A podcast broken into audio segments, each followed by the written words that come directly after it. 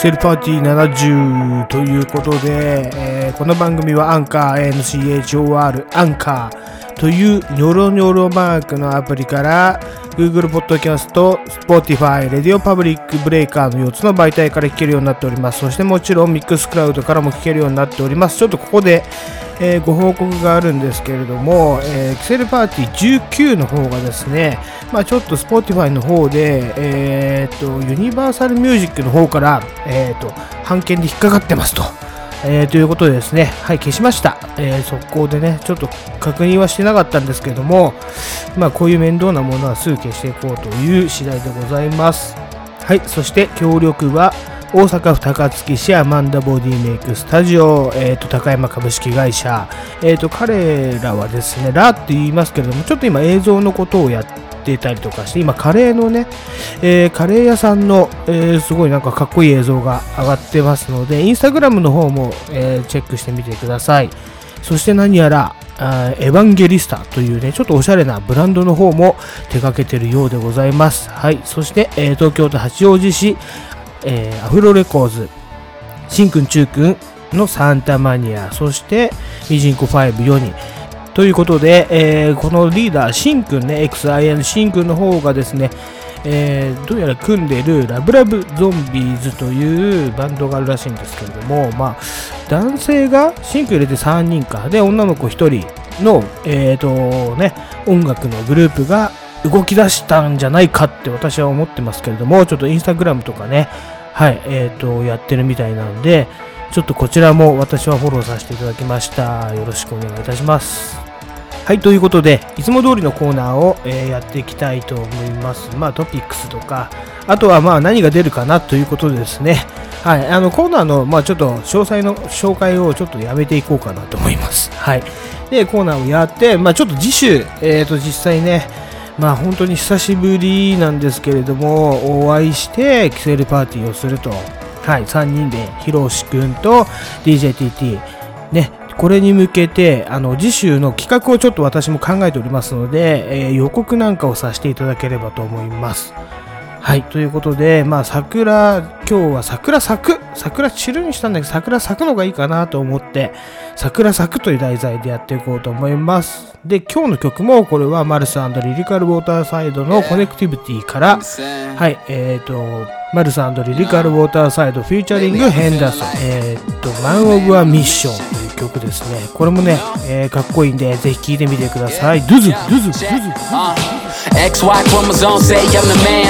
It's apparent that they just don't understand. I know I'm gonna make it, yes, I know that I am. I'm just trying to make sure someone get the stand. I'm not, not hating on these haters. They come in handy, but I ain't talking with masturbators. Hating just a giving like I will be with some waiters. Hunger for the fame, but Hollywood never caters. So, since I don't get the feast, I'ma eat a track, cause it's edible to say the least. Rise to the occasion for the bread like yeast. You hate it, I mutated and turned into a beast. So, that's my word like Scrabble. What gave you the right to judge? You got a gavel? No, you can't stop me. I'm something like a Camry. I know you don't support me, cause I know you couldn't stand me. I've oh. been working, baby, I'm grinding. Straight to the top, and baby, I'm climbing. Might be late, but it's perfect timing. Ayy.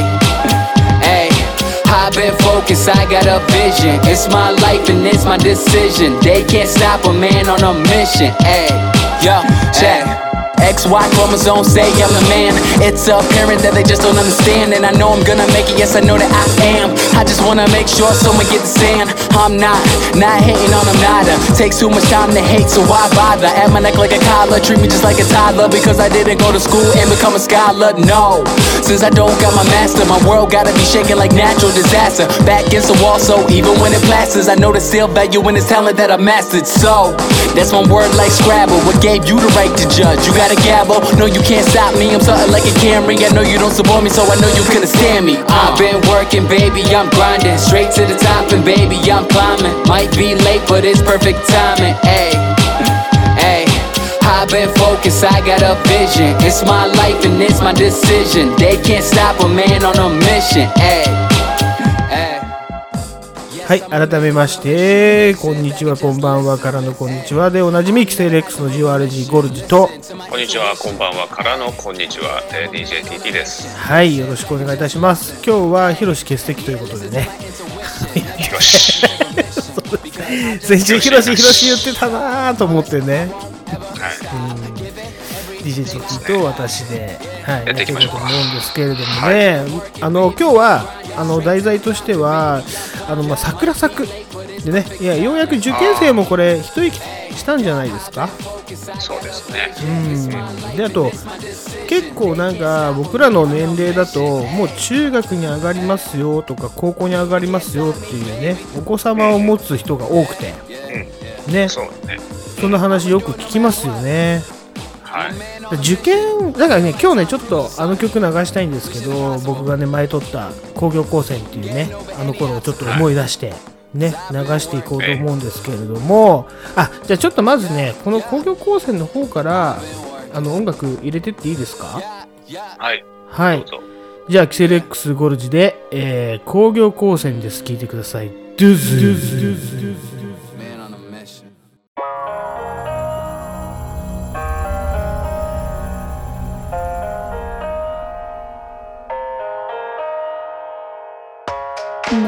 they found us.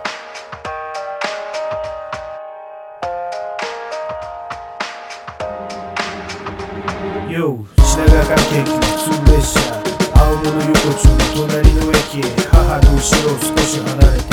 歩く青い顔横っちょのポーズ。初めて降りた鮫洲の改札どっちに行くのか方向をつかめず軽い挨拶免許の写真。しつこい呼び込み裏講習。たどり着いた暗い校舎。下にまみれたコンクリートバビロン。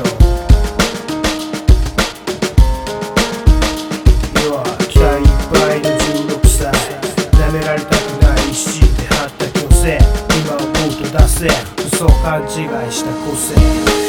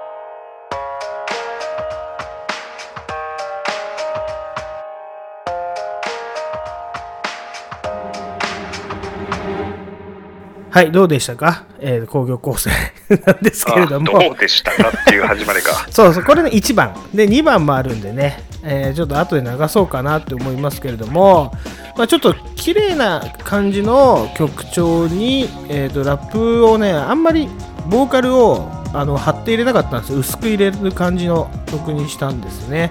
春っぽくていいなと思って、そうそうなんですよ。だからもうさ桜今満開じゃないですか。そうですね。うん。ねえ。どはい。うですか、桜。好きですか？桜やっぱいいですよね。どういう質問花見は？花見はしないの？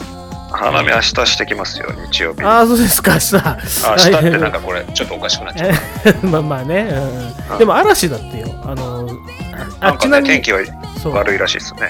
ちなみに、えー本日、えー収録しているのは3月27日土曜日ですね。で、明日で3月28日となっておりますそうですね。ねは。はいあごめんなさい。まずね、ちょっとこれ入れるの忘れてました。あの、やっぱりね、ちょっと謝罪をまたさせていただきたいんですけれども。レギュラーコーナー？謝罪は？いや、え？ちょっと失礼があったんで、あのー番組冒頭に言おうと思ったんですけど、ちょっと忘れてて、はい。はい。じゃあちゃんとやりましょ。そううそうそう、言わなきゃいけなかったんです。すいません。はい。はい。まあ、ということでね、えーと、よろしいでしょうか？はい、ゴルジの方からなんですけれども、えー前回の放送で、えー番組後半に MC がね、酩酊状態になるというハプニングが起きました。はい、ここで、DJTT から、おい、お前、目に無比塗ったろうか？はよしないと目真っ白なんねん。わごったんのか、こら。おお？と罵られる場面があり、私も、痛い痛い痛い痛い痛い。痛い痛い痛い痛い痛い。なんか入れられたなんか入れられたポケットになんか入れられたと、えーお聞き苦しい点が多数ございましたことを、ここにお詫び申し上げます。大変失礼いたしました。ね、はい、失礼しました。ありました。はい、確かに。なんか途中変なフレーズがあって、はい、そうですね。うんまあでも、そういうことですね。はい、大変失礼いたしましたということでね、ははいい、すみませんでしたっていうのはね、アナウンス学院で習ったんですけど、違うらしいんですよね。失礼いたしましたを言わなきゃいけないらしいんですね。うんただ、まあこれ、えっ、と、昔、ちょっと前の民放はあんまりできてなくて、あのすみませんでしたとかね、そういうの言ってました。で NHK はやっぱしっかりしてるから、大変失礼いたしましたとか、そういう謝罪になるらしい。ちょっと、これは、えっ、と、小さい情報をね、入れていこうと思いまして。はい。はい。ということでね、まあ、小さいといえばなんですけれども、ちょっと小さいなと思ったことありませんか？世の中で。DJTT どうですか？なんかこれ小さいなみたいな。はいなうん。ね。例えば俺言っていいですか？ああるんでね。うん。あのさ、iPhone のキーボードね、iPhone さ、縦にやってさ、で、あの、まあ、まだ、そのフリック入力とか、そのか、あひらがな的なものが出てくるんだったらいいんだけど、あれをさ、なんか英語のキーボードとかにするわけでしょ？そうするとさ、もう親指の範囲超えてるじゃん、完全に。そうですね。あれ、むずくない？入れ方。いや、そそれ一番最初に iPhone がうん。ソフトバンクから出た時に、うん、俺、うん。買った時にやっぱそれ小せえなと思ったよ最初思った。でもずっとそれでやってんだよね俺ね今まで。まあ、そうだよね。だから、よう、ああだから慣れちゃってる。でもね違うんですよ。それからね言ったらその頃ってまだ30代前半とかでしょ？うん。もう老眼始まってきてるでしょ？俺はね。あなたはね。ははいこれ老眼始まってくるとねマジで見えなくなってきてイライラするよ。本当に。いあうん。あなるほどね。そうなんですだからそれに加えてその携帯とかでまあ俺はもう最近携帯であんま見ることもないんだけどそのエロサイトとか見てるとこの前もねポルノハブの話はしたんですけれどもあの広告消すボタンがあのあー。バツめっちゃちっちゃいでしょ。あれめっちゃちっちゃい。無理だよね。あれ無理だよね、あれ無理。一発でで押そうとするとなんかね 透明なやつがなんか出てくるんだよなんか、うんあれさずるいのがあなたここ今押したでしょっていうなんかそこを狙って押したつもりがなんか実はここ押してました。残念でした。広告みたいなやつが出るよね。出るんだよそうそうそうそう。あれずるいしちっちゃいよねあのボタン。ちっちゃい。あれ多分ボタン界の中で一番ちっちゃいんじゃない？ちっちゃいと思う。う押させない仕組みだよね。うん。うん。でもさあれを押してその画面が消えた時よっしゃ勝ったぜとか思わない？それは思うね。それは思うね。あれ、あれ、ボタン界の中で俺ね、今までで一番小さいボタンだと思うんで、もしこれより小さいボタンを発見した方はね、あの、教えていただきたいと思いますけれども、そうですね。うん、まあ、あとボタン界といえば、その、洋服のボタンの方ね、今度は、あの、ボタンダウンって TT はどうか着るかわかんないけど、あれのさ、あれのさ、そう、ボタン超ちっちゃくない？襟のね。そう、うん。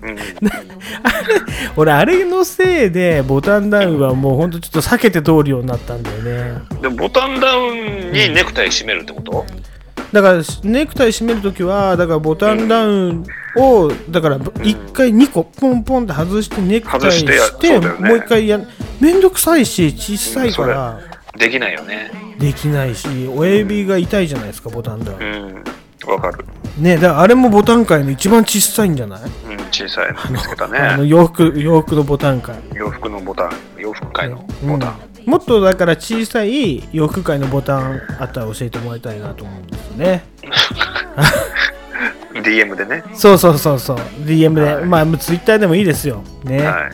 あとはあのー路上パーキング止めることある？300円のやつ。カタカタカあー。まあ最近はないけどね。昔はあったね。タあった。ん今さちょっと新しいパーキングになってちょっとだけ大きくなったの知ってる？領収書。あ領収書？そう、ん。領収書を出すとあのガタガタガタガタっつってちゃい領収書出てくるんだああ昔そうだったね。けどそうそう。いや今でも出てくるんで新しいやつでも。ああそうなの。そうだけど少し大きくなっただけだから、まだちっちゃい。うん、あれはね領収書界の中の一番小さいやつだと思うんだよね俺のはい中で、はい。はいはうん。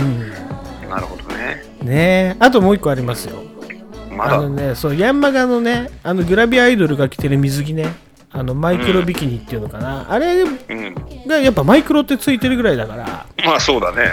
うん水着界のうん一番一番小さいやつでしょうね。はいはい。それなんかあれ見てるとさ、まあ、エロいっていうかちょっとギャグと思わない？なんか着てて、まあね。うん。そうだね。あれギャグだよな。なんか笑っちゃうもん俺たまに。そうね。もうそこまで小さくなくてもいいじゃんっていうぐらい小さい、ね、そうそうそう。ねでこれを踏まえてなんか小さいものありますか？これちっちゃくてやりづらいなとか。まあね。考えてたけど全然出てこなかったね。俺ちっちゃい。そうですか。なんだろうな。まあいいやまた違いまで考えねまあ今そういうねこういう世の中のね小さい変化を見逃さないようにしていただきたいと思いますけれども、はい。ね、うまくまとまりましたか？まとめましたよ。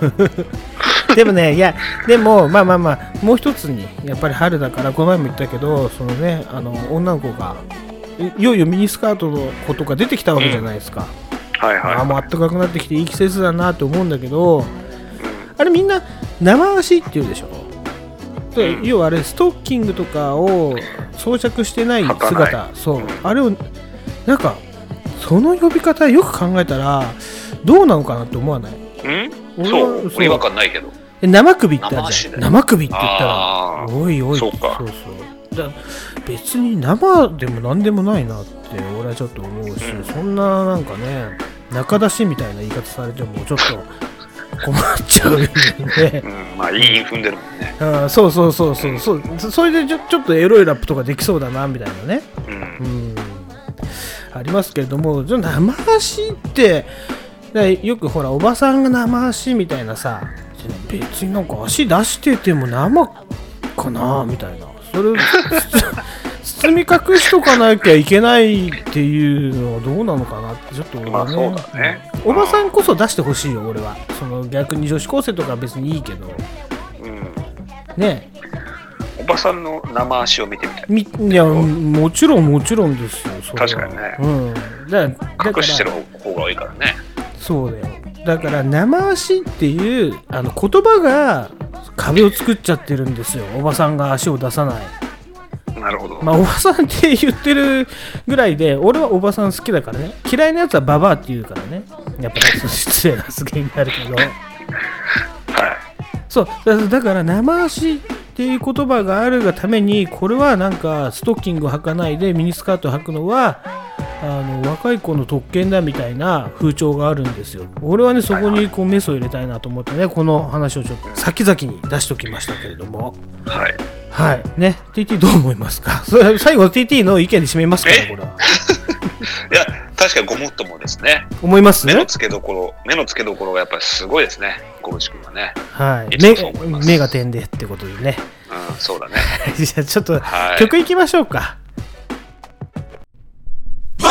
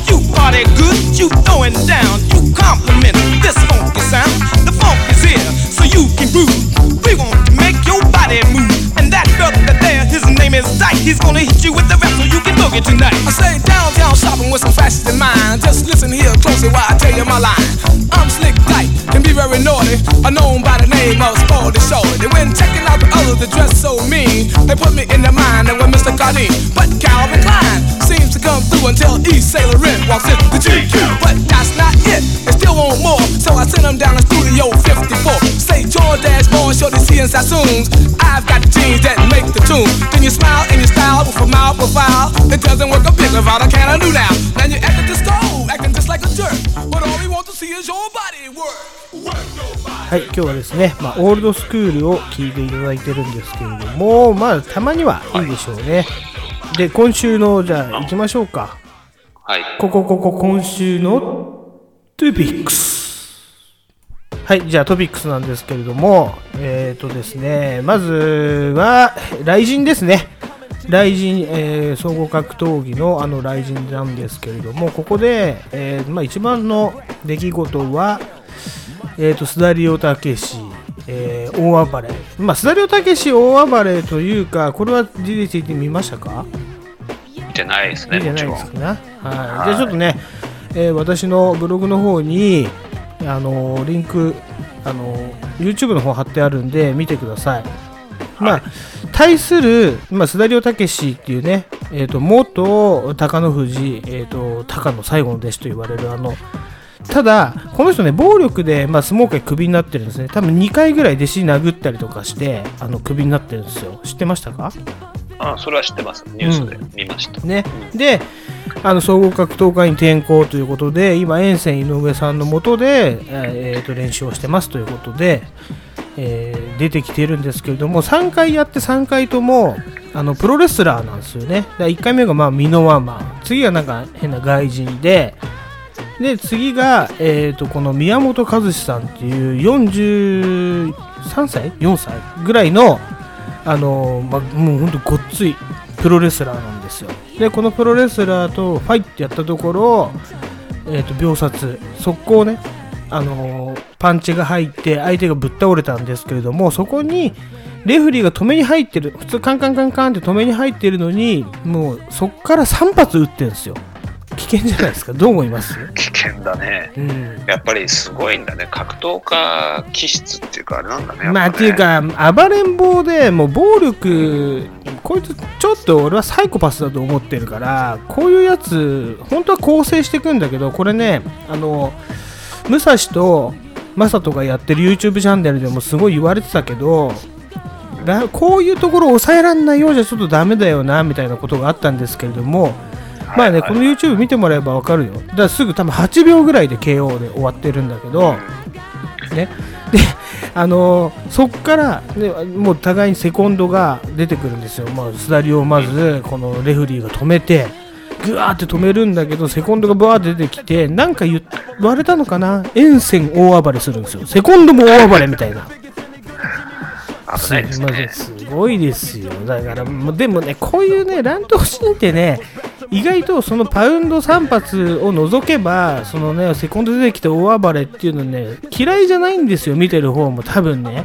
これ昔プロ野球でさよくあったじゃん。あのデッドボール食らってね。大乱闘になるやつ、まあ、あのノリで見てるからね。あの昭和の人間っていうのは、うん。うんだけどやっぱり平成令和の人から言わせるとこういうのは本当スポーツマンシップに反しててよくないみたいなさあの意見がすごい多いからあのやっぱやっちゃいけないのかなとは思うんですけどそのスダリオが危険なねパウンドを3発暮らしたのは私はすごいダメだと思うんだけどこのセコンドがバーって出てきて全体的に大暴れみたいなねドリフのドゥンドゥクドゥンドゥンドゥンドゥクドゥンドゥンみたいな感じで僕は好きね好きですねはいまああとはえー、と今回はすごくあちなみにこの須田亮武史、えーにねオファーしてる人がいるんですよ、まあ、メガトン級、えー、と100キロ100何キロかな115キロとかなんですけど100キロ以上の階級で俺とやれって言ってる人がいるんですよ。これがね、えー、と例のシュレック関根さんなんですね。関根シュレック秀樹さん。はい。まあ、通称シュレックさんなんですけれどもシュレックさんが、あまあ、最初ねスダリオがデビューした時に、まあ、もうディープとかそういうのから来いよみたいな。ら雷神とかねいきなりその表舞台に出てくんじゃねえよみたいな苦言を呈してたのがシュレックさんなんですけれどもシュレックさん元警察官ですよだからねこういうね、暴力を取り締まるのはもう俺しかいないみたいなね感じで 名乗りを上げてますから。もうとはいえ、関根さんも40代後半ですよ。だからこれはでもどうなるのかなとは思うんですけれども関根さんはねそんじょそこらのプロレスラーとはちょっと違うんですよね。シュレック関根さん。これねえっ、と鬼越トマホークの酒井さんも言ってるんですけどシュレックさんはすごいですよ。シュレックさんあの金賞でよく柔術の大会があった時に私は見てたんですけれどもえーまあ、柔術黒帯。で盆栽柔術っていうところなんですね。この盆栽の話はちょっと後でするんですけど今ね日系ブラジル人の方が多くてで柔術すごい強い道場だっていうことで、えー有名なんですよね、まあ、そして元警察官。このシュレックさんがすだりを逮捕しに行くのかっていうところがすごくね今後見どころなんじゃないでしょうかと思うんですよね。はい、はい。そうですね。その盆栽から今、えーとね、サトシ・ソウザとクレベル小池っていう、えーとね、日系ブラジル人の方が出てきて2人とも三角締めで勝ってるんですよ。だからこれねいよいよ柔術のあの流れがまた来てるんじゃないかって言われてますね。これについては、えー、とさっきも言った鬼越トマホークの酒井さんがねいい記事を書いてるんですよね。なんでぜひ見てみてもらいたい、うん、最初プライド時代にまあ言ったら、えーブラジルの、えーとヒクソンあたりが柔術おすげえ柔術強えっていう風になってでまあトントンと来てまあ実は寝技しなくてもいいやみたいなね今立ちでやろうぜとかいろいろあってまた柔術がさらに見直されてるっていう状態にありますってことをね、えー書いてるんでねちょっと私は柔術やってるんで面白いと思います。はい。あとは、まあ、一般の人がね結構見てて面白いなっていう試合が1個あってえっ、とね、まあ、まさに人、えー武田浩二対久米孝介っていうね、え方なんですけれども、これはもうジムが、えー高田こ武田浩二がね、えーブレイブっていうジムなんですけれども、これが宮田和幸、あの、えーなんて言えばいいのかな、レスリングで五輪に行った人ね、で、前キットでやって、キットに、えー、と秒殺された、顎を折られた方ですよね、飛び膝で。覚えてます。覚えてます、その宮田さんが率いるブレイブ対、えー、久米孝介、これがアライブっていうところなんですよ、高坂剛率いるアライブ。ね、だ結構面白い試合なんじゃないかなみたいな試合で見てたらですよ、もうほんと死闘だから、これ。も うね、この武田浩二さんなんかはね、もうあれだよ、25歳で結構体が真っ黒な人なんだけど、もう行く前はもう遺書書いていきますみたいな。そのぐらいの気概で挑んだ戦いなんだけど、結構最後の方でこれ結構泣けるぐらいの試合だから、これだけでもぜひね、見てみてください。長いんだけど、はいうん。20分ぐらいあって、やっぱ3ラウンドね、フルでやるから。うん長いね。そう。だけどね、面白かったんで、見てみてください。はい。ということで、えーとね、その流れでいくんだけど、今度ね、来人で、えーバンダム級の賞金トーナメントが行われるんですね。まあ、バンダム級っていうのは、来人でいうと61.0キロアンダー。ね。だから、まあ、大体体重が70キロぐらいの、普段70キロぐらいの人が、軽量までにここまで落とすってことですよ。まあ、その人たちが、えーと、やるトーナメントがあるんです。16人で行われるトーナメントね。で、賞金が優勝賞金1000万ですよ。もう M1 と同じ。ね。すごくないですか？でも、16人でやって、で、選出された16人の名前は、えっ、と、ここにね、リンク貼ってあるんで見てみてください。結構、あの、今のときめく人たちがたくさん出てます。それにプラスして、えっ、とね、さっきの賞金にプラスして、1000万にプラスして、慶応賞とかね、あるんで、プラス実は2000万もらえるっていうね、戦いなんですよ。うんやっぱ雷神ってすごいなと思いません？金のかけ方が。そうだね。うん。ね。ということで、まあ一つだけカードを言うと、このね、カードの決め方も面白いんですよ。トーナメントデスティニーシステムっていうね、トーナメント方式なんだけど、16枚カードをバーって引いて、まず1番から席に座っていくのよ。で、2番は1番の隣座ってもいいけど、実は違うとこ座ってもいいよみたいな方式で決まっていくんですよ。ね。はい。で、決まったのが、えっ、と、まあね、これだけ、えー渡辺修斗対朝倉海。朝倉海は現チャンピオンね。朝倉海で渡辺修斗。これも下馬評では渡辺修斗君は一番弱いって言われてるんですよ。この16人出る中で。うん。で、これ、ね、まあ本当寝技のグラップリングとかすごいんだけど、ね、まず朝倉海を寝させられるかなみたいなのがあるんだよね。う。うんんそうだね。そこの勝負だから、かなりきついんじゃないかなっていう見方になりますけれども、まあ面白いでしょう。まあ一発目からこういうのが見られるんであればね。はい。あとここでもやっぱりすごい人がいるんですよ。45歳にしてね、この若者のね、トーナメントに出てくる、もうレジェンドが、はい。今成正和さんという方がいるんですけれどもね、今成ロールっていう技を編み出して足感の天才なんですね。はい。もうすごい戦い方ね、これね、ディープのあの YouTube とか見てもらえばわかるけど、もうノーガード戦法で行って足感しか狙わないみたいなね。面白いトリッキーな戦い方する、すごいねほんとレジェンド。もうこの人の足感食らったらもうすぐタップだぞみたいなね、面白い人がいるんで、この人も見物だと思いますね。はい。ぜひこれはね、ライジンファン、そして格闘技ファンなら、えっ、と、このトーナメントはね、結構見逃せないんじゃないかなと思って、えーとこれもト、トーナメントのね、抽選の模様を YouTube の方に貼っておきましたんで、ぜひご覧ください。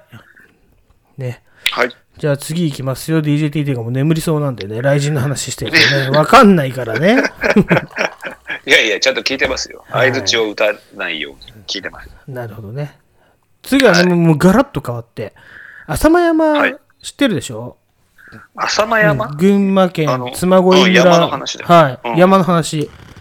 うんもういよいよね、火山警戒レベル2になったんですよ。この浅間山っていうのはあそうなん俺が、あのー勤めていたね、嬬恋村のおもちゃ王国のそばにあるところなんだけど、もうこれね、ほんとね、プンプンプンプンしてる火山、か あの火山なんですよ。すごいね、近くに遊園地があった時も、なんか、お今日も煙すんげえな、みたいな。毎日煙吹いてんだけど、ああ、そう。うん、で、いつ噴火してもおかしくないみたいなね、あの状態にな,、うんなってるんですよ、常に。うん、で、いよいよやべえぞってなった時に、俺、もう本当、そこに住んでたから、結構4キロ圏内ぐらいにね、あの、量があるし、施設があるんで、うん。DJ 機材とかね、レコード持ってってたのね、その時。うん、だから大切なレコードだけ東京に一回送り返したよね。なんか、火山噴火しそうだったから。うんまあ、それぐらい警戒してたってことね。そう。まあ、ただね、そっからですよ。俺が、だからもう、その仕事を辞めて、えっ、と、すぐ、翌年噴火したからね、本当に。あそう。ドカーンっつったらしいよ。うん。だけど、そんなに被害はなく、小噴火的なね、感じですんげえ怖かったって言ってたよ、後輩が。そう。そう。で、その浅間山がまたね、これ、レベル2になったら、またこれ来るんじゃないかな、みたいなのありますからね。で今、ほら、活発じゃん、地震とかが。そうだよね。うん昨日や、あの、やりすぎ都市伝説私見たんですけれどもね、まあ、はいほんと4月いっぱいぐらいまで気をつけなきゃいけないらしいですよ。結界が今工事中だから。うん。これはやりすぎ都市伝説の話になるから、もう今言いませんけれども、うん。はいはい、はい。とにかく地震には気をつけましょうということでね。うん、はい。あと、もう一個だけあります。あのね、はい DDTT が熱烈なお手紙を送ったにもかかわらず、冷たい態度であしらわれた今井メロさんがですね、いよいよラジオに出ます。ラジオに出ますんでね、メディアに出演する情報をゲットしました。ということで、はい。FM79.7 ララジオ岸和だっていうね。どこだそれみたいな。どこなんだもんね。どっから出てくる？それで便利屋さんの全力ラジオですね。3月28日だからもうこれをね、アップする今日でございますよ。日曜日のお昼12時から13時ね。はい。はい。これはね、あのもちろんチェックするんですよね。もちろんチェックはしません。うんあどうしようかな。時間があったらだだってさ、こいつらってさ、なんだもうメンヘラのやつってさ、まあ、言っちゃうけどさ、めなんていうの？それ遠いラジオから来るなよみたいなさ、あ、ない？うん。まあそうだね。う一気にさ、TBS に出ますとかだったらさ、聞く気になるけど、なんでそんなさ、コミュニティのめっちゃ遠いラジオからさ、あ今日のゲストは今井村さんですみたいなさ、うんあんな芸能人ぶってる。そう、そう、ねあの、だから事務所に入ってんのかもしれないし、うん。はね。うんい。チェックはどうかな？だだって DJTT はもちろんチェックするでしょ？これは。あなた、そんな好きだも好きだ言って。ね？はい。ラジオ聞きはだ、どうやって聞くんですか？聞き方知ってますか？知りません。サイマルラジコ FM じゃないですか？違いますよ。ラジコじゃ聞けないですよ。サイマル FM っていうこうコミュニティラジオだから、あの、ちゃんとね、アプリ落とさないと聞けませんから。はいはいはいはい。そういうことですね。はい。頑張って聞くようにしてくださいね。これはね。はい。わかりました。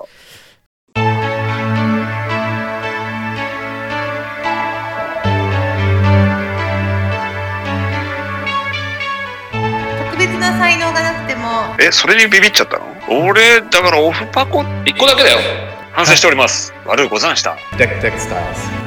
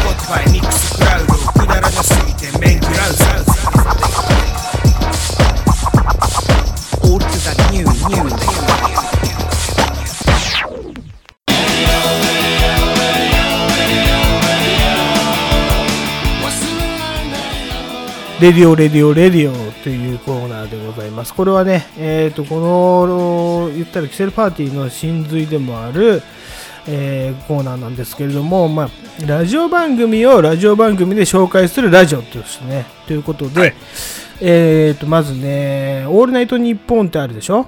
オールナイトニッポンが新しいブランドを立ち上げましたと、オールナイトニッポン X と書いてクロスね。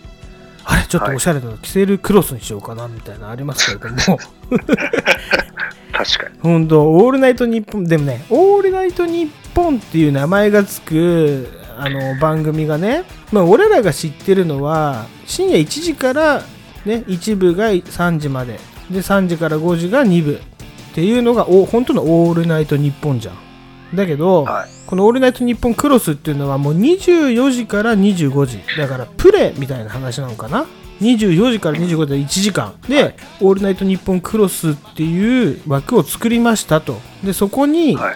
まあ、これはね、あのーパーソナリティを見ればわかるんですけれども、まあ、Z 世代ね。まあ、Z 世代はこの前話したけど、ちょっと若者向けっていうか、ね。今、若者 Z 世代っていうの知ってます？知らない。そうだ。言うらしいですよ。Z 世代で調べてみ、うん、なんかね、ズームから来てるみたいね。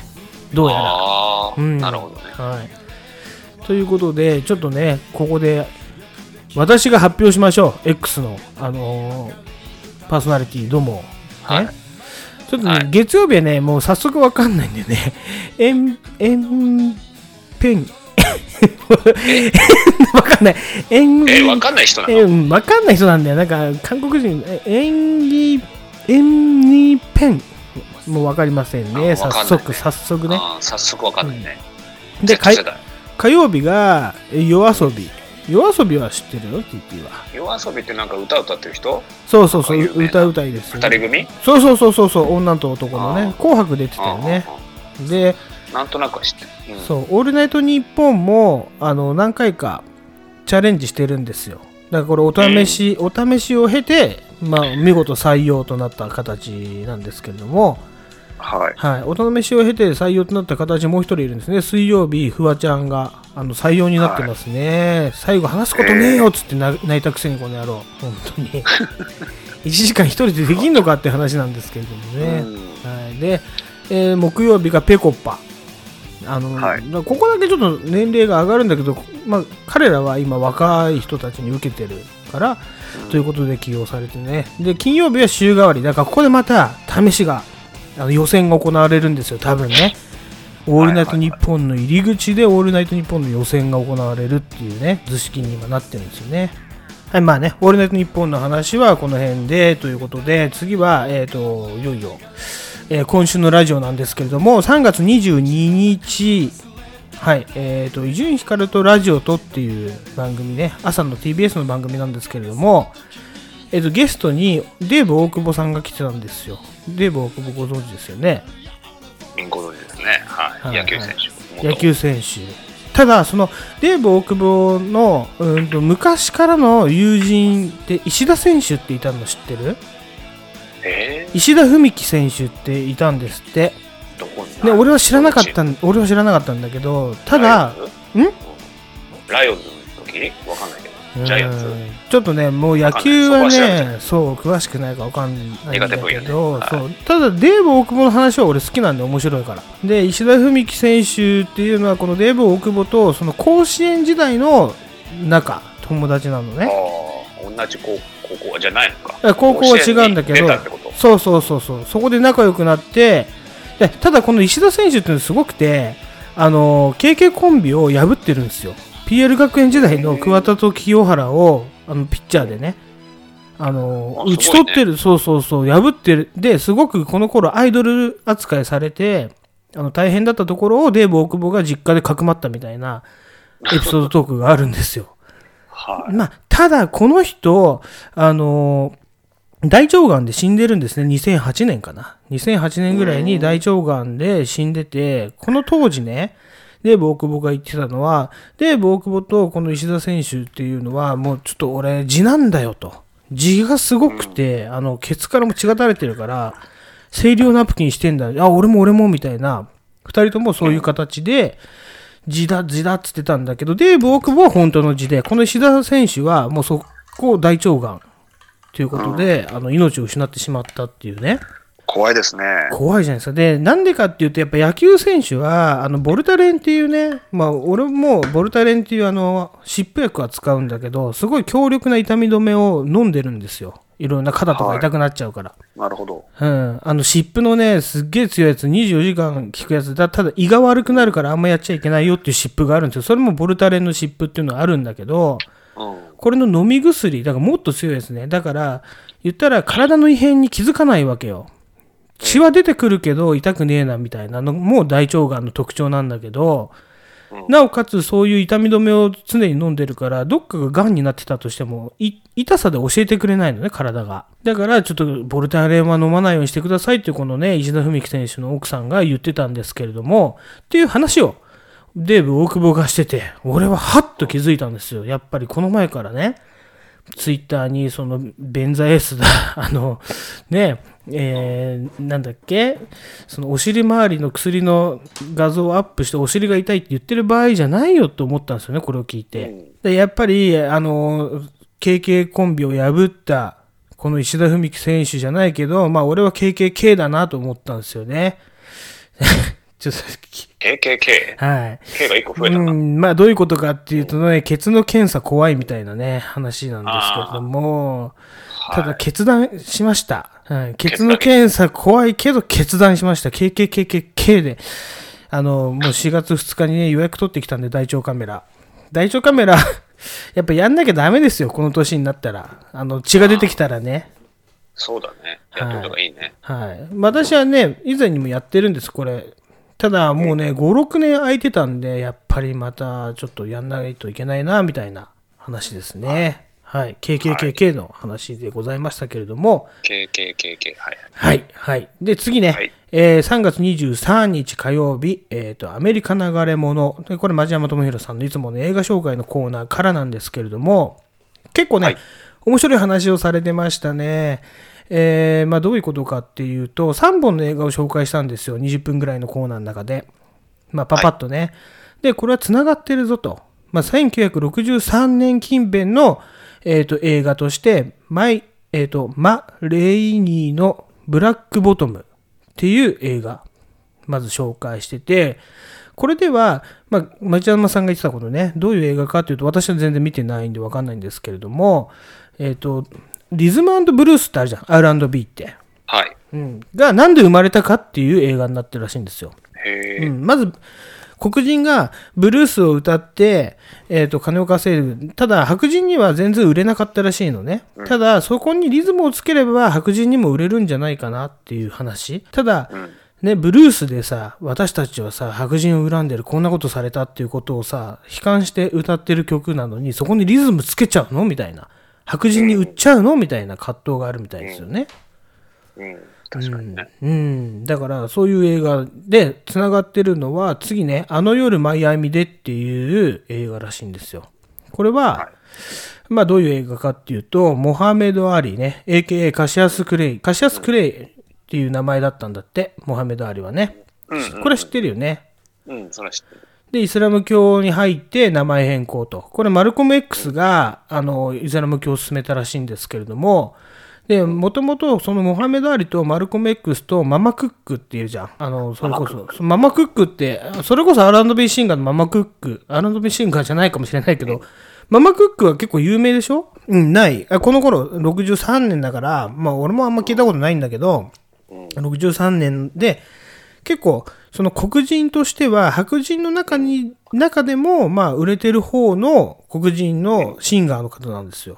で、この3人が仲良くて、えっ、と、あるね、夜、だから、あの夜、マイアミで、3人がどういうことを話してたかっていう、あの、仮想のね、こういうことを話してたんじゃないかなっていう映画なんですよ。これは、まあ、さっきも言ったけど、黒人のブラック・ライブズ・マターにすごいつながってて、あの、例えば、カシャス・クレイ、えー、AKA モハメド・アリね。モハメド・アリはスポーツで黒人、ね、すごい有名選手。そしてこれ、ね、もう一個ね、えっ、とね、アメリカンフットボールの有名選手が出てくるんだけど、名前忘れました。はい。で、えっ、と、あと、ママクックはもう黒人で、そそれこそさっき言ったけど、白人にも売れてるシンガーの方。だから、音楽とかスポーツを通して、えーもっと黒人の地位を高めて、その差別をなくしていこうよっていうふうに説いてるのがマルコム X。っていう図式の映画になってるらしいです。これはね、今、Amazon プライムで、俺もね、結構さっきまで見てたんだよ。だけどね、子供が泣いちゃうからね、やっぱね、映画もね、あの、全然見れないね。集中して2時間っていうのはまあ結構きついです。はい。うん。ただまあ、これはね、ぜひ見ます。なんか面白そうな作りだったんでね。はい。はい。その後が、えっ、とね、ちょっとね、えー、ジュダス and the Black Messiah っていうね、まあ、日本語タイトルがまだ決まってないらしいんですよ。っていう映画なんだけど、これがね、多分ね、俺は一番面白そう。ブラックパンサー党が、えっ、とね、出てくる映画らしいんですよね。えーブラックパンサー党が、だからさっき言った63年、64年近辺で、要は音楽でもスポーツでも全然黒人の差別がなくならないとか、そういうのがむしろもっとひどくなるっていうことで暗殺されちゃうじゃないですか、この人たちって。マルコム X とか、キング牧師なんかが。ね。はい。じゃあもう怒ったぞっつって、ブラックパンサー党が立ち上がって、武力で、ね、戦争まがいなことになっていくっていう物語ですよね。はい。で、そこに、まあ、潜入する役割の人がいるんですよ。だからその潜入捜査者、まあ、モグラ者とでも言いましょうか。ね。そういう映画だから、多分これが一番おもろいんじゃないかなって俺思うんだけどね。この3本の映画を紹介してたんで、これね、ほんとね、見たい。マジで。今ね、この、あの夜マイアミでを見た後に、この、ジュダス・アンズ・ブラック・マストを見たいです。ね。ちゃんと言えてないけどね。まあ、なんなんとなくでいいんだねニュアンスでいいと思いますけれどもね。はい。じゃあ次ね。えっ、と、いきますよ。3月23日の同日火曜日なんですけれども、えー爆笑問題カーボーイに、生島博士とジェーン・スーが、まあ、乱入するんですけど、まあ、生島博士は乱入で有名なんですね。ジェーン・スーさんは乱入というより取り掛かったところちょっとちょっと出てみないかみたいな話で出るんだけど、ね。生島博士最強、芸能界最強説って知ってる？あのね、水道橋博士とかもこれ結構ね、言ってるんだけど、喧嘩が一番強いんじゃないかって言われてるの、生島博士が。喧嘩の話？そうそうそうそう。喧嘩が強いすごい強いらしいんですよ。腕っぷしだ、腕っぷしで？そう。だって、口喧嘩じゃなくて？じゃなくて。えー、どこが？だって、ヒロシは、あれよ、うん空手でアメリカ暗記してるからね、アメリカに空手留学してるからね。知らなかったでしょ。なんだ。あまあ、草野、なんだっけ、草野さんって言ったじゃん。草野キットって浅草キットやってた。ーうんあの、草野さんも強いって言われてるじゃん。すごい、そのね。ひとしくんねそう、ひとしくん。スーパーひとしくこの辺の話を、まあ、水道橋博士が芸人春秋っていうね、メルマガなのかな？メルマ春報じゃないか。うん本に書いてるんだけど、はい。これをね、今ね、私読んでます。この話はね、話すと長くなるんで、生島博士最強伝説っていうよりも、いろんなことが書いてあって、ジモンと竹磯どっちが強いかみたいなやつとか書いてあるんで、結構面白いから、今度紹介しますね。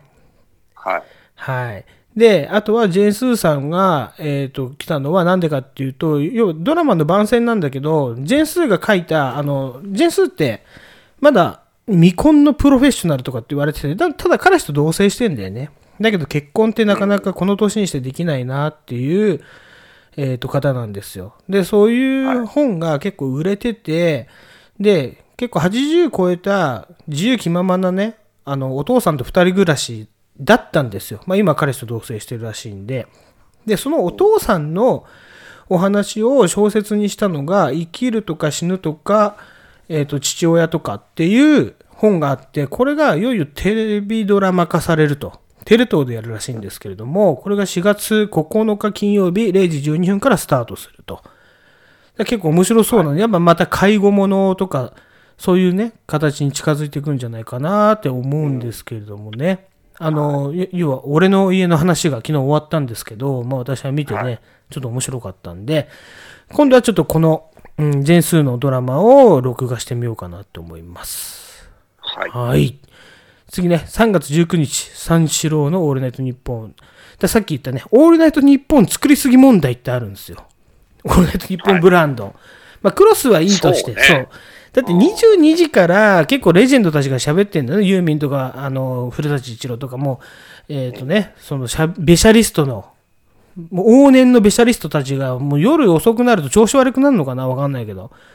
い要はだから、俺たち夜遅くなると調子悪くなるじゃん。ただ若い人たちは大丈夫かもしれないけど。だからっつって、オールナイトニッポンとは言いつつ、10時とかから始まってるから、うんオールナイトニッポンゴールドだっけな？またそんなのとかね。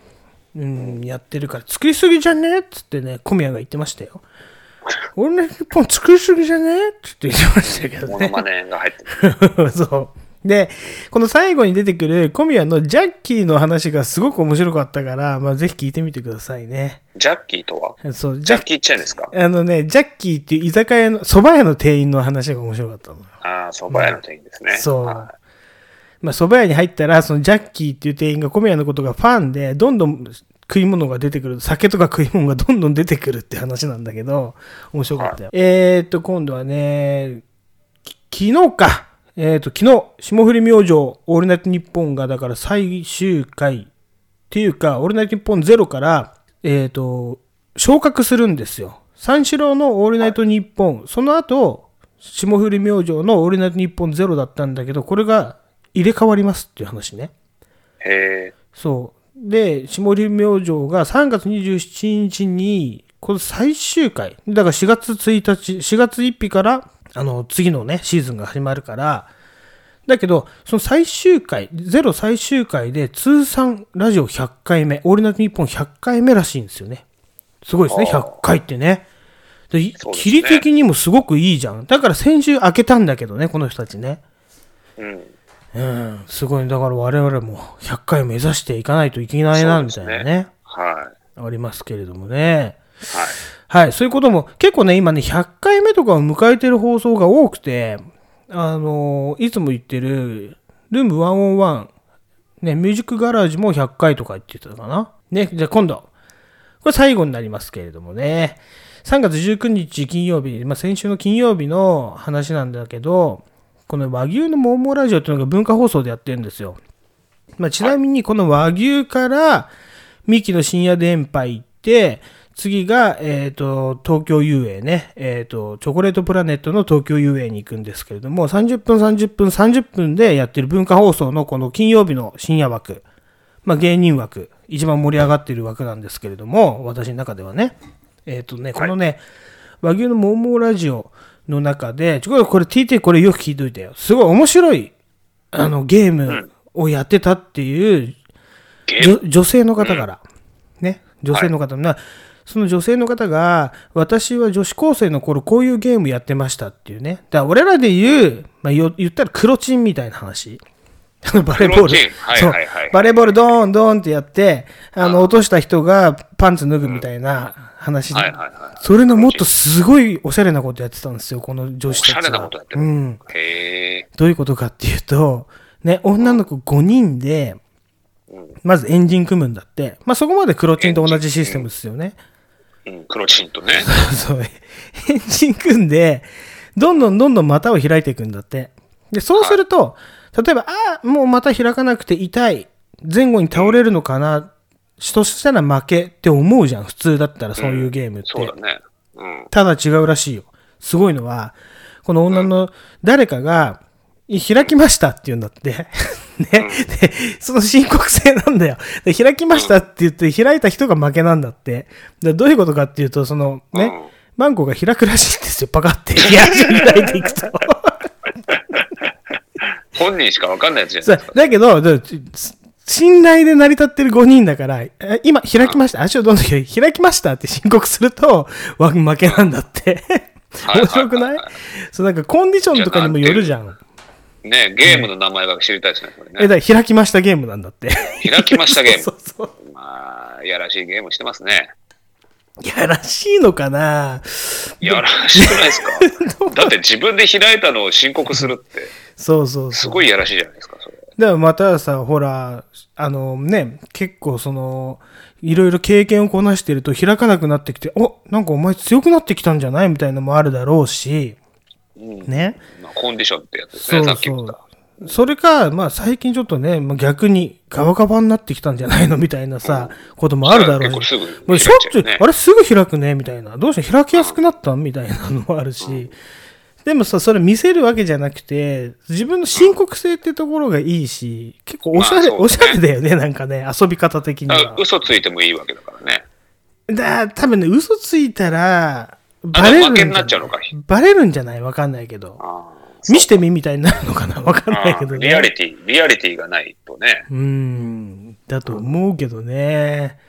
なかなか面まあ、白いなまあ、なかなか、そうそうそうそうそちょっと参加してみたいです。う。お前が、お前は開かないから、開かないか俺ら。は判定員としてね。で、いいとして、ちょっと見せてごらんっつって。そうそう お前、ただのやらしいやつなだけじゃないか、そしたら。まあまあまあ、そんなことですよ。はいね、まあ、ちなみにね、東京遊泳やってる、チョコレートプラネットの今ね、あの、YouTube で、悪い顔選手権っていうのやってんのよ。それすごい面白いから見てみて。あーなんか、たまにおすすめで上がってくるね。あモザイクかかってて。うん古舘一郎がそうそうそうそうそうそう。モザイクかかってたな。悪そうな顔の選手権ねまだ。そうな顔してんだね。うん。これもね、ちょっと取り入れてぜひ、まあ、あれ YouTube じゃできないけど、俺たちはそのアプリを使ってね、容疑者の名前昔決めたじゃないですか。あれでちょっとやってみましょう、今度ね。はい。はい。昨日より今日の自分が誇りに思うこの人生はマジ踏んだり蹴ったりでここまで来たけれど新たな試練が立ちはだかったとしても越えれない壁は来ないんだ胸を張って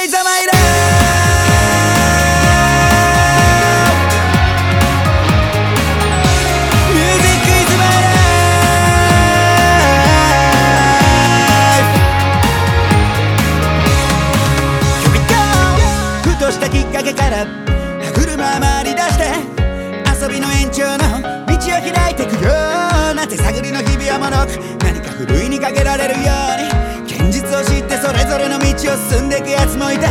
やりたいことやってたつもりでも海を知らずに井戸の中を泳いでいた河津も空に浮かぶ星に憧れた。掴みかけて逃したあの光をみんなで掴みに行こう。そして忘れてしまいたい過去も宝って最後に笑おう。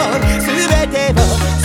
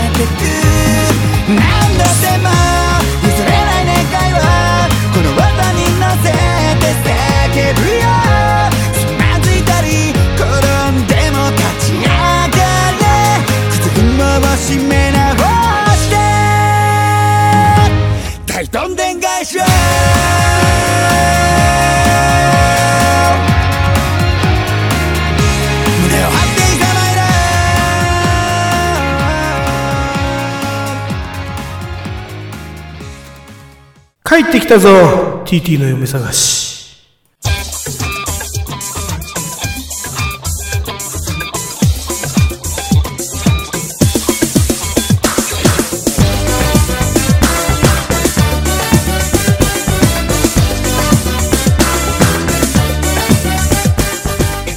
嫁に来ないか。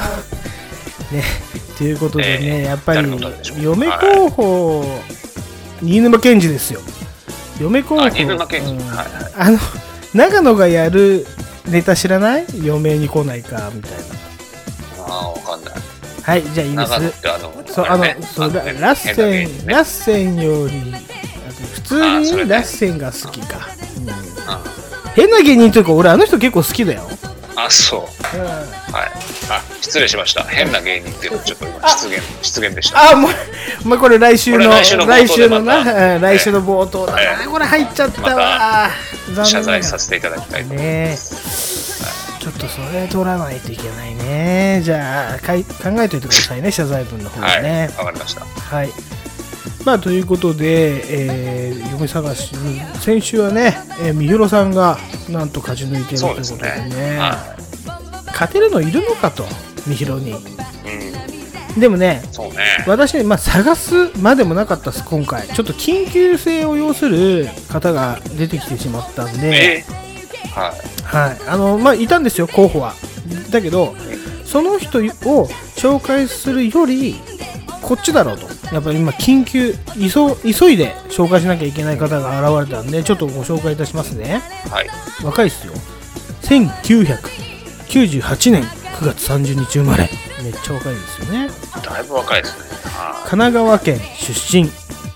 えーはい身長153センチ。い。はい。大型。はい。はい血液型だけ私と同じですね。あの、誰だか分かりました？えー、全然わかんないな。元アイドル。元アイドル？のはい。欅高坂。欅坂。欅坂？はい。のメンバーです、ね。あー、ああれ？なんか、詐欺かなんかで捕まったの？欅坂じゃなかった？いやー違います。あれじゃ違うっけ？はいじゃあわかんないな。えー今泉由衣さんですね。あー、なんとなく聞いたことあるな。はい。まあ、彼女はですね、言ったら2021年だから。唯一の唯唯がの唯ですよ。ね、まあ違うかな？唯唯ゆなの。いや、ゆいじゃない。ゆい。唯か。唯一のゆいでしょ、だから。うん、そう、唯。ねあの、口、口書いてこういうやつでしょ、なんか。そうそうそう。だその前に優、上優の優が入ってるんですよ。ああいう、ああ言えば上優のあ、そうなの？そう優がああ言えば入ってる。上優が入って、あ、ゆうが入ってるの？あ、じゃあ、ゆい、ゆい。いやゆ、しかし、今の子はさ、難しいよね。ゆいなんですって。だから本当ゆい、ね。だけど上優の優が入って、ゆいがのゆいだから、まあいいことないでしょうね。やっぱ。あ、ごめんなさい。ちょっと今、今、ね、今、収録してるの？してます、してます。今、編集してんじゃないの？してません。入ってますよ。バッチリと。入ってる。ね私もちょっとこれ、来週謝っておきますね。まあね、ただ、今泉由衣さんがね、だから今年、2021年1月に、あの、渡辺真帆っていうね、クソ YouTuber と結婚したじゃないですか。婚約を発表ね。結婚したっていうあ婚約を発表。ねうん捕まっちゃったじゃん、そして。あの、あれなんで結婚妊娠が発覚妊娠が発覚して結婚妊娠を1月に発表してるんで今3月じゃんだけど2月ぐらいに渡辺真帆とがその捕まったでなんで捕まったかっていうとそのね俺は有名人だからって言ってそう女子高生とか女子中学生その幼女に対してエッチな動画とか画像を送ってこいみたいな強要をしたらしい。そう。はいはいはいはい。で結局認めて自分は性欲を抑えられませんでしたちゃんちゃんじゃないでしょ。これ大変なことでしょ。かわいそうじゃない？この女の子。ゆいちゃん、かわいそうですね、ゆいちゃん。うんだってそもう幸せですって発表した直後にね？婚約者がそんな形で持ってかれちゃうんですよ、はい。ということで今彼女のね心にはぽっかりと穴が開いてると思うんですよ私。今貯めましたけど、それ、たけど、いや、それぐらい深い穴が開いてると思うんですよ。なんで、やっぱこれはもうぜひ、そこを埋めるのは TT でしょうと。まあ言ったら、これ離婚しなくてもいいです。もう並んでる状態で、後ろに。パチ屋と同じだと思ってください。これね。もう並んでる方いらっしゃると思うんですけれども、はい。後ろの方にちょ並んでください。うんぜひ今回は。もう本当にフリーっていうわけじゃなくて、もうフリーになりそうな、助けてあげなきゃいけない女性。ねうん。だから並んで待ちましょう。その時が来るのを。ということで、はい。えっ、と、緊急で入れさせていただいたんで いただいたんですけれども、だだんだんね。はい。うん。さあ、じゃあ今日はね、どっち？どっち？どっちどっちどっちはい。あ、何？みひろと。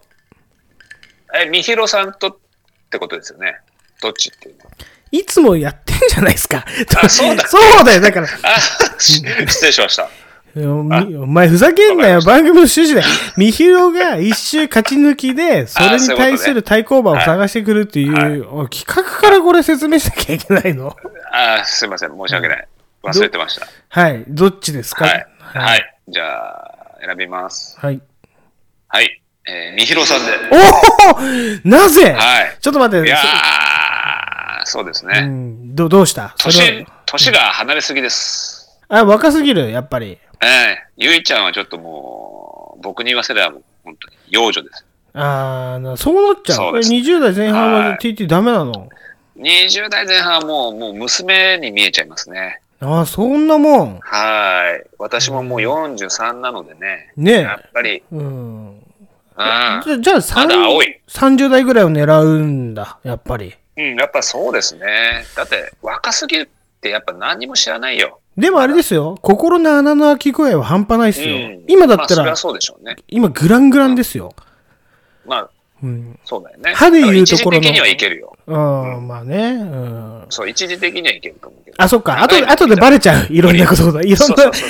やっぱ私寂しかったから、あの、こんな人にすり寄ったんだけど、違うなんか違うってなっちゃうんだ。うん。そう。それはね一時的な感情だけだったらね。そうそうそうね。そそう。結構考えてますよ。てるね。本当に結婚しようとして。まあ、わかりました、わかりました。えそういうコーナーでしょ？だって。うんそうそうそう、そういうことです。そうそうそうそう考えるとやっぱり、みひろさんですね。ね。わかりました。いい選択だと思います。じゃあね、はいえーこのコーナー緊急企画でしたんでね、はい、はい終わろうと思います。はい、ありがとうございました。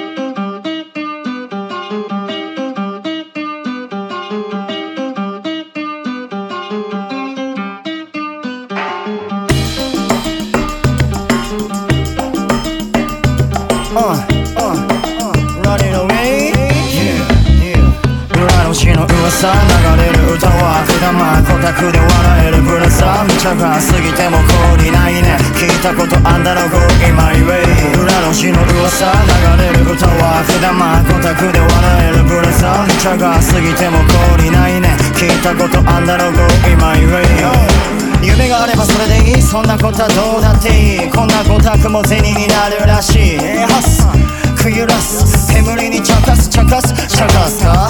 どうだかね。相場だけ霜からねえからもうやらねえ。ジョーカーが目光らせ見てるけど大丈夫。ケツまで濡れちゃって大興奮。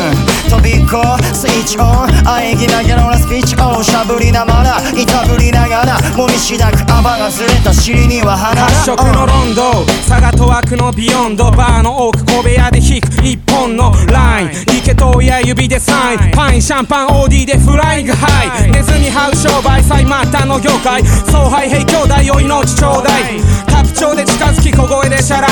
震える体心の鼓動がクラップ You don't stop ドンクライ次の山。ドンクライロングライフより強く短くライカ公開東北のシカゴ悪のゆりかごピザとヒップホップスパニッシュ力の血で潤う喉その行動も高濃度ジョイントスポートか妄想の方法論。金の湧く商売会長んちゃちゃ確かに受け取った次もよろしくじゃあな。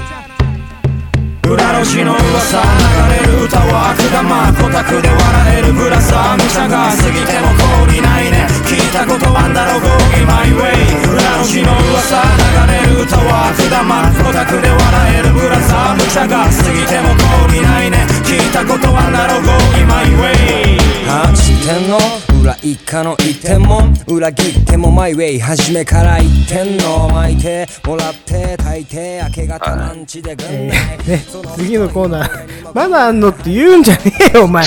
こっち1時間かけてお前作っいや、1時間じゃねえよ、お前。はい1週間かけて綿密に作られた台本、まだあんのじゃねえんだよ、お前。あるわ。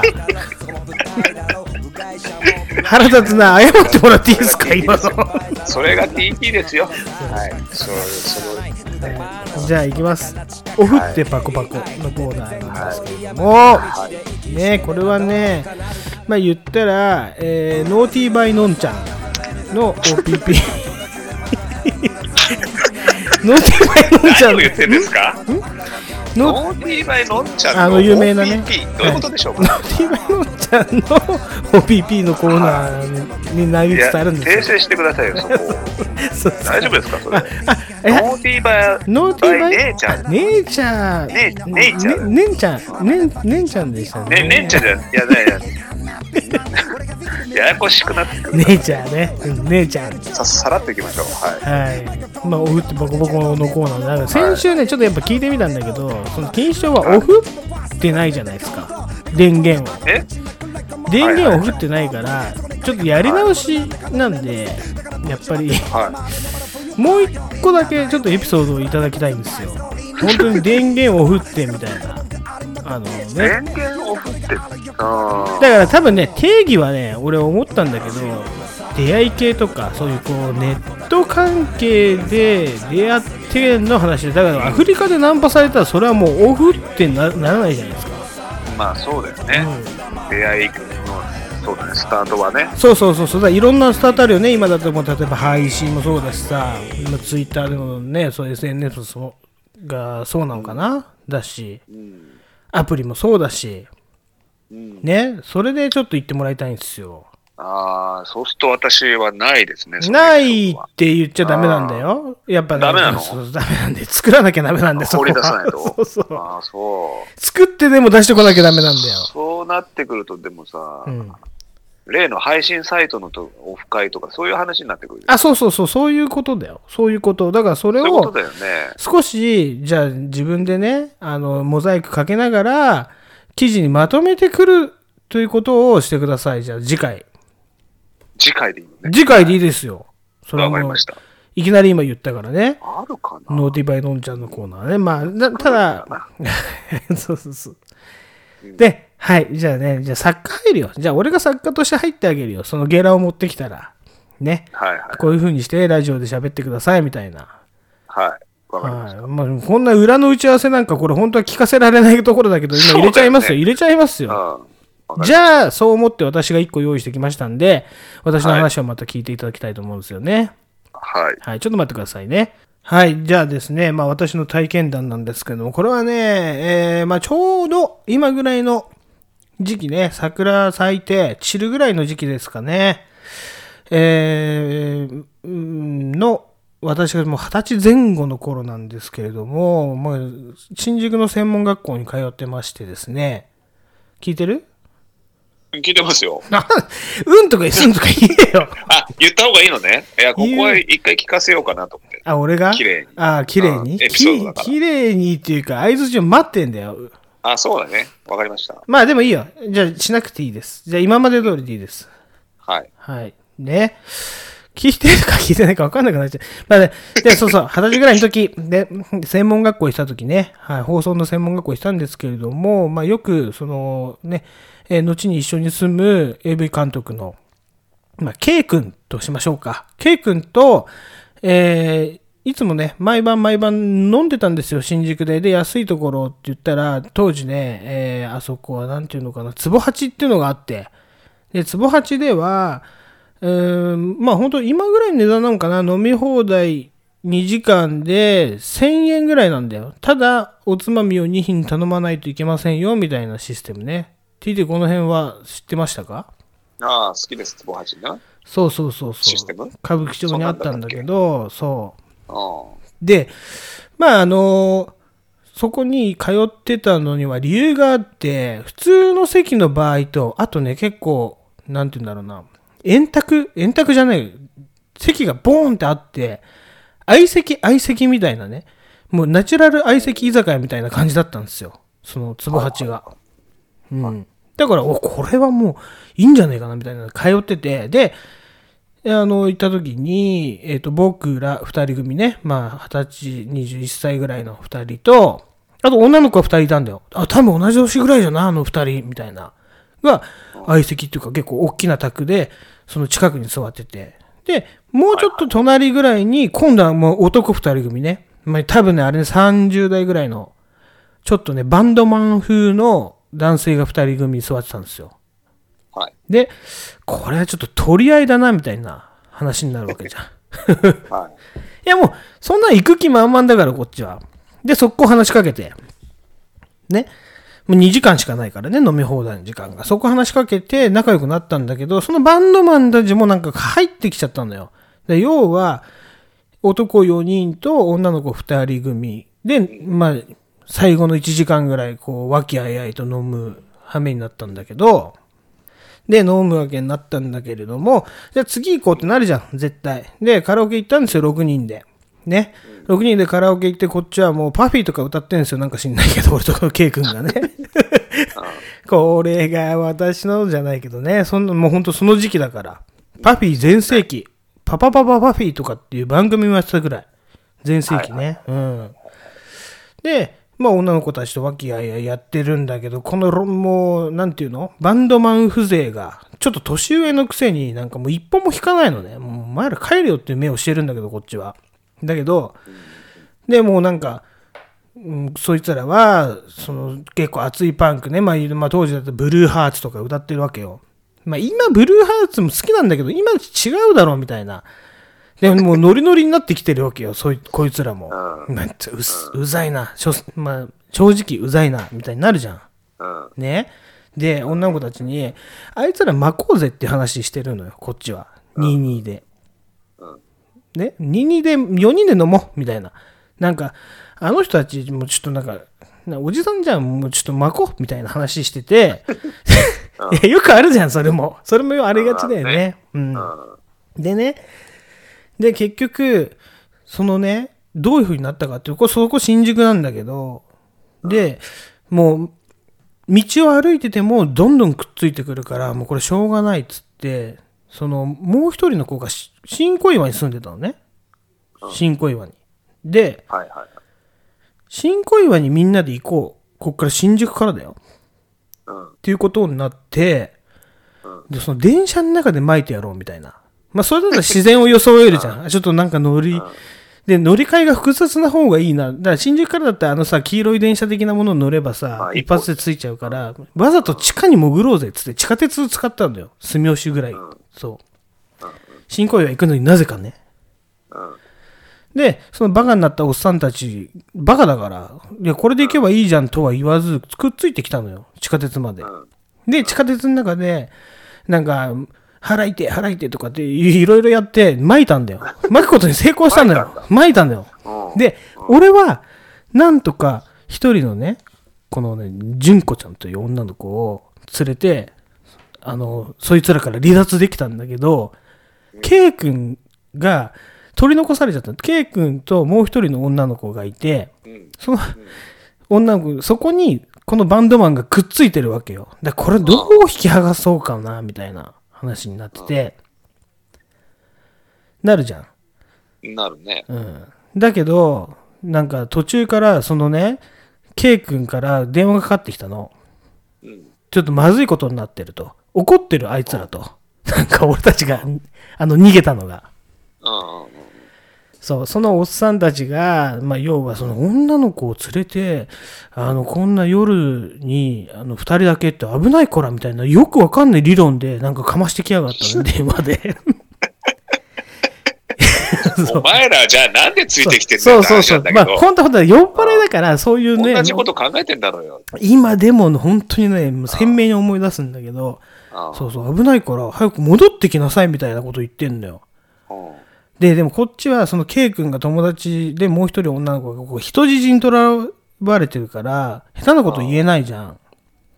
うん、だけど、うるせえなこの野郎って切っちゃったの俺、ムカついて。でそしたら、そどうなったかわかんないんだけど、その後、そいつらもうなんか、意気消沈して帰ったらしいのね。お、よかったと思って。で、ケイ君と、まあ、女の子一人と、俺と、純子ちゃんと。で、4人で、その新小岩のね、そのね、えっ、と、もう一人の女の子の家があって、そこの家飲みが始まるわけですよ。おお。おおなかなかうん。で、あれで、お前と同じ、あの、ケイ君はね、その家から出てこなくなった。2、3日。学校も休んで。ほんとしょうもねえなと思って、当時。マジで。女の家入り浸るやつ、ほんと俺ちょっとアンチだと思ってたもんね。やっぱ今でもちょっとアンチだけど。いや、そういうこともあるですあるんですよ。ねその女の子は、まあ、まゆみちゃんって言うんだけど、まあ、まゆみちゃんちの、まゆみかわいい、まゆみかわいいっつって、そのケイ君はもう家から出てこなくなっちゃうんだよ。で、俺は、まあじゃあしょうがない。このね、連れて、んだからもう、マクっていうあれだから、その誰をっていうわけじゃない。パッと選ぶしかないわけじゃん。二人いる中の。まあそうだね。そう。で、その子は確かね、千葉のね、成田の先ぐらいに住んでて、で、背が大きかったのよ、すごく、俺より。が、なんか、どっしりしてるな。バレー、バレー部みたいな、あの、尻をしてるわけですよ。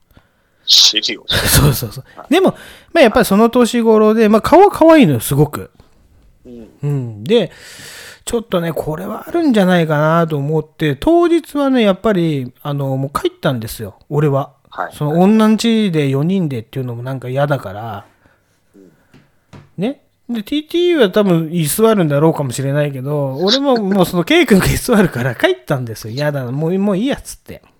で、後々その子と連絡を取り合って飲もうかっていうことになって、はい。ね、そっから、うん、錦糸町に呼び出して、千葉の奥地に住んでるのね、錦糸町までわざわざ来てくれて。で、はい。二人で今度はもう紫ですよ。あの、はい。安いとこでしか飲んでないなみたいになるでしょ。また違いだからしょうがないよね。はい。ね。紫から、ゲンチャリのケツに乗せて、ううちの実家に持って帰って。はい。はい。でもね、これね、もうちょっと簡潔的に言いますとね、やっぱね、ブラジャーの外し方のね、ホックの位置が分かんなかったんですよね。当時、はいあのフロントホックっていうシステム僕の脳裏にはなくて、やっぱ、すべて後ろだろうっていう、その安易な考えでね、背中をサワサワサワサワしてるだけの時間が流れ、面白い、それ。なんかくすぐってんのみたいな。あの、あの始まってて。い。ね。面白いです。やべえ、これダメだ。どこにあるか全く、もうその焦りと、その、なんかくすぐってんの発言と、すべてが入り混じって、もう無理ってなって寝ちゃったんだよね。面白い。ね。で、朝気づくんですよ。え寝てて、ちょっとこう覗くじゃん。しかもその子ががたいがいいから、おっぱいもでかいのよ。で、はい。上からさ、布団ピロってめくって覗くじゃん。したら前の方にさ、ホックついてんじゃん。これじゃねえかよ、みたいな。あったあったと思ったんだけど、もう、いや時間はもう世の中はすでに、あの、王様のブランチやってる頃ですよ。時間は時間だし、両親隣にいるしな、これもう無理だなと思って、泣く泣く、ね、親の車を使って成田の奥底まで送ってきましたという話ですね。はい。なかなか面白い話でしたね。でね、もうちょっとね、ほんと、もうちょっとエピソードを付け加えると、お金を全然持ってなくて、当時高速700円ぐらいだったのかな。だけど、高速乗っちゃ、乗って帰ってきたのよ。だけど、やべえ、金ねえって思ったんだけど、当時ね、その、京王道路が200円じゃない？そんなもんだった今25になったけど、もう本当にうん全部探して200円なんとかかき集めてやっと帰れましたみたいなね、エピソードがくっついてきますけれども。貧乏だな貧乏だよ、若いって。貧乏だな。まあね、そんなことがありましたよ、TT。いはいはい。そういう話ですね。こういうと、こういうのでいいんです。これ、あの、ひろしくん言うところのやれなかった哀愁のある話に入れてもらえたら幸いでございますけれどもね。ああ、そういうことですね。はい。はい。じゃあ、ということで、えっ、と、おふってバコバコノーティーバイのんちゃんのコーナーね、ここまでとなります。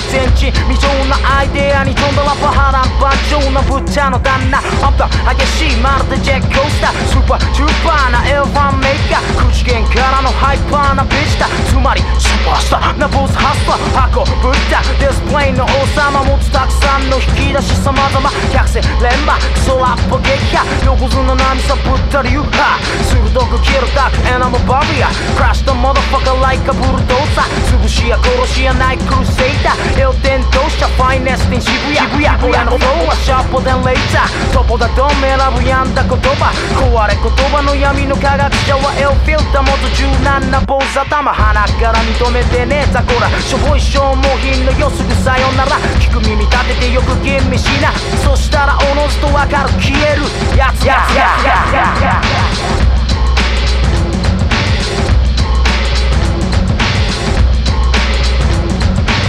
代を熱く。させるラッパーブッダ夜空に輝くどでかいやつら。時代を熱く沸かすラッパーブッダマジで発動カスプレイヤメジャー時代を熱くさせるラッパーブッダ常に玉張り見せる神業時代を熱く沸かすラッパーブッダ If you didn't know and now you know バカ当たり前のその前を歩くブッダが通るイルマティックアベニュー当たり前のその前を歩くブッダが通る9階のホテルの番人18番俺がクリシャ AKA 新旧ウォンから繰り出す浜山シンガー弾丸ガンガンガンガン階段いるらか平塚じゃじゃんで本場スパイスライカ飛ばんじゃ飛ばすエンパジェダイマスターレダイダウマフレッシュなジャガバダいるアドベンチャー時代はブッダエルメイ風天タイガー鳩の豆鉄砲じゃねえポあなたがターゲット昼のワイドショーよりワールドワイ。ドファンライカピンクフラミンゴに追いつきいるプレゼント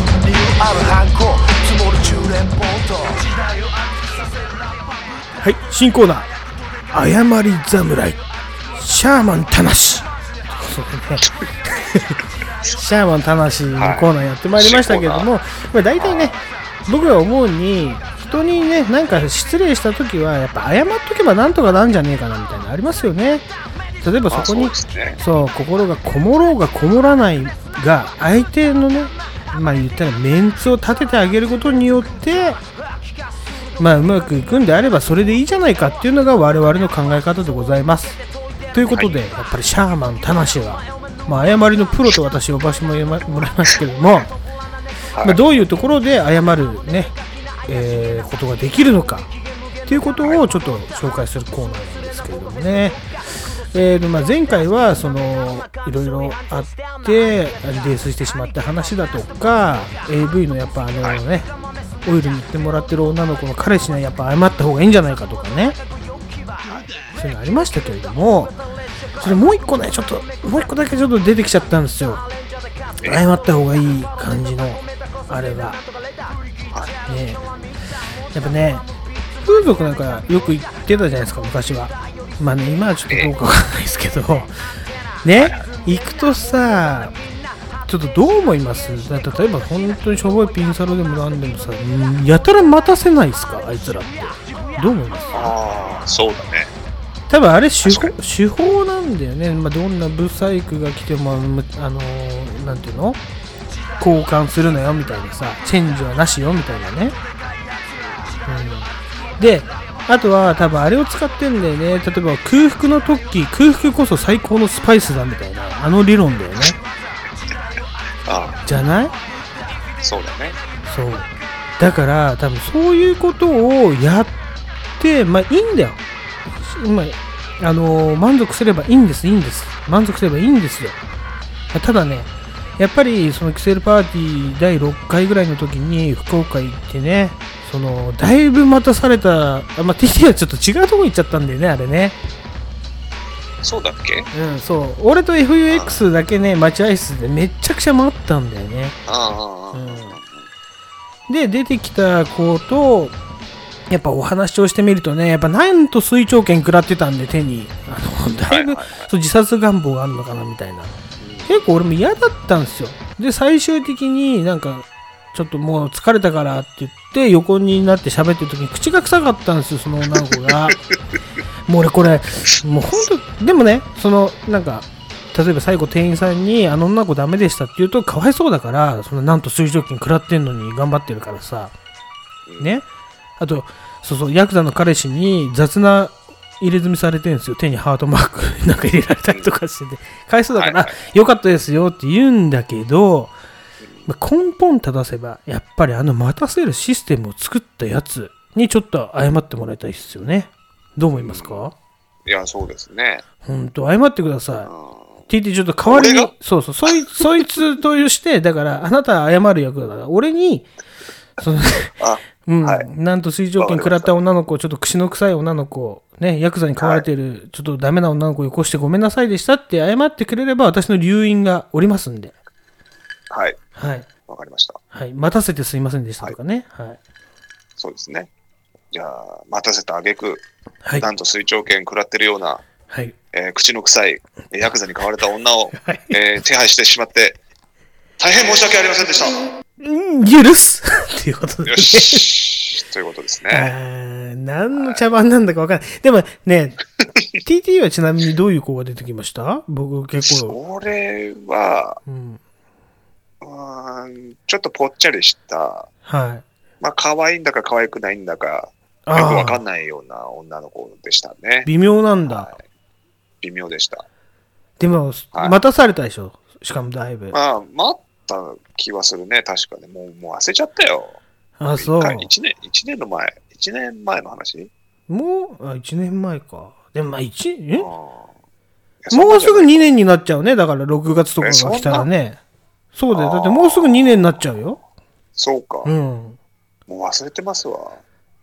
ねえ。であも、ーまあ、思い出としてはね、すごく大事な思い出なんでね、そそこまで、やっぱ忘れないようにしましょう。そういうところは。ネタなんで、やっぱりね。で、えっ、とね、ちょっと、まあ、その、シャーマン、シャーマンのコーナーと合うかどうかわかんないんだけど、ちょっとね、先週取りこぼした話があって。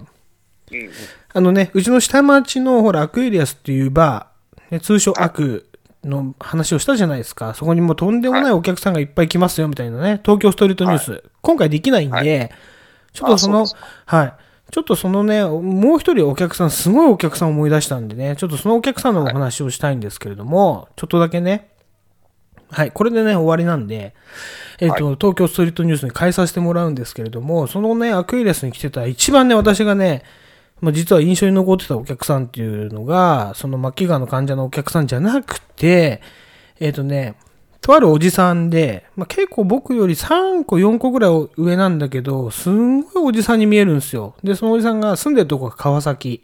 でね、川崎なのに、この下町のバーになんで通ってんですかって言ったら、その東洋町ぐらいのところに会社があって、で、帰りになんか寄ったらすごいいいところで、いや、オフの日も来てますみたいなね、話なんですよ。電車で。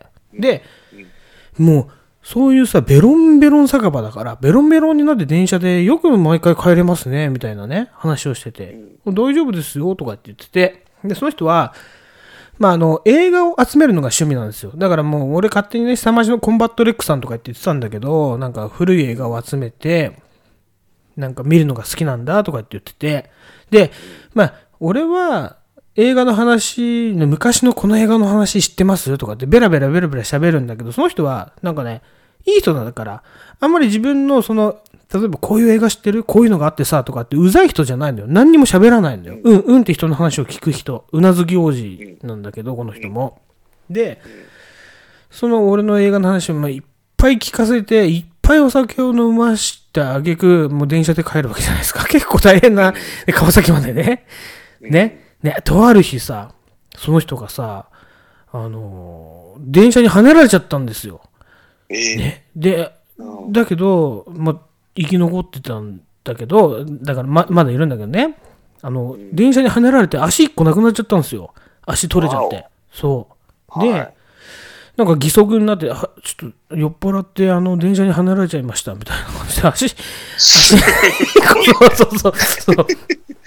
やばいね。そう、いやいや、まあ、ああ、そうなんですか。やっぱ、癖の強いお客さん多いなーっていう話でした。で終わらないですよね。で、本当にね、その人、そう。で、たまにね、しかも、義足で来てて、酔っ払いすぎて、その義足も忘れて帰っちゃうから、あーちょっとちょっと、足忘れてるよ、みたいな。足忘れてる。足忘れちゃうのすげえな。ねえ、まあ、そういうね、酒場ですよ。やばいね。足忘れてるよってどういうことだよなと思うんだけどね。確かに。はい。だから義足も忘れて帰っちゃう、その人ね。まあ、まだ、まあ、下町にこの辺にね、いらっしゃるんでね、まあ、ぜひコロナ明けたら、会ってみてはいかがでしょうか。ということでね。はい。はい。じゃあね、えー、最後いきますよ。次週の予告。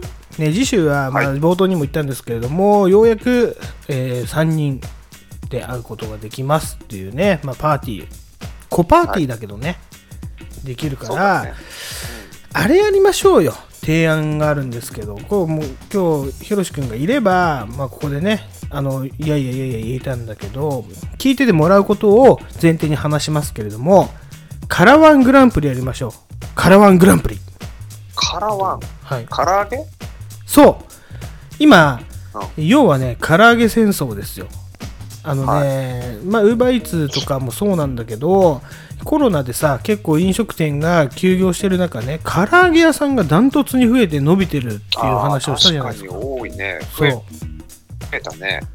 増えてる。そして、ね、我々の地元にもこの前言った通り東京ストリートニュースで言ったじゃないですかテリー伊藤さん監修のあの唐揚げの天才っていうね店ができましたとで住吉ってめちゃくちゃそのねなんていうの別にでっかい町でもないくせに唐揚げ専門店が結構いっぱいあるんですよねあるね。うん、だからその中の一番決めてやりましょうこれをねツイッターに一個一個ちゃんとあの上げようと思ってその地域密着型でやっていきたい連動してねやっていきたいと思うんですけれども、はい。エントリー言いますよ今から、もうエントリーもうやるっていう前提でもうやるってこと決定しちゃってますけど大丈夫ですかね？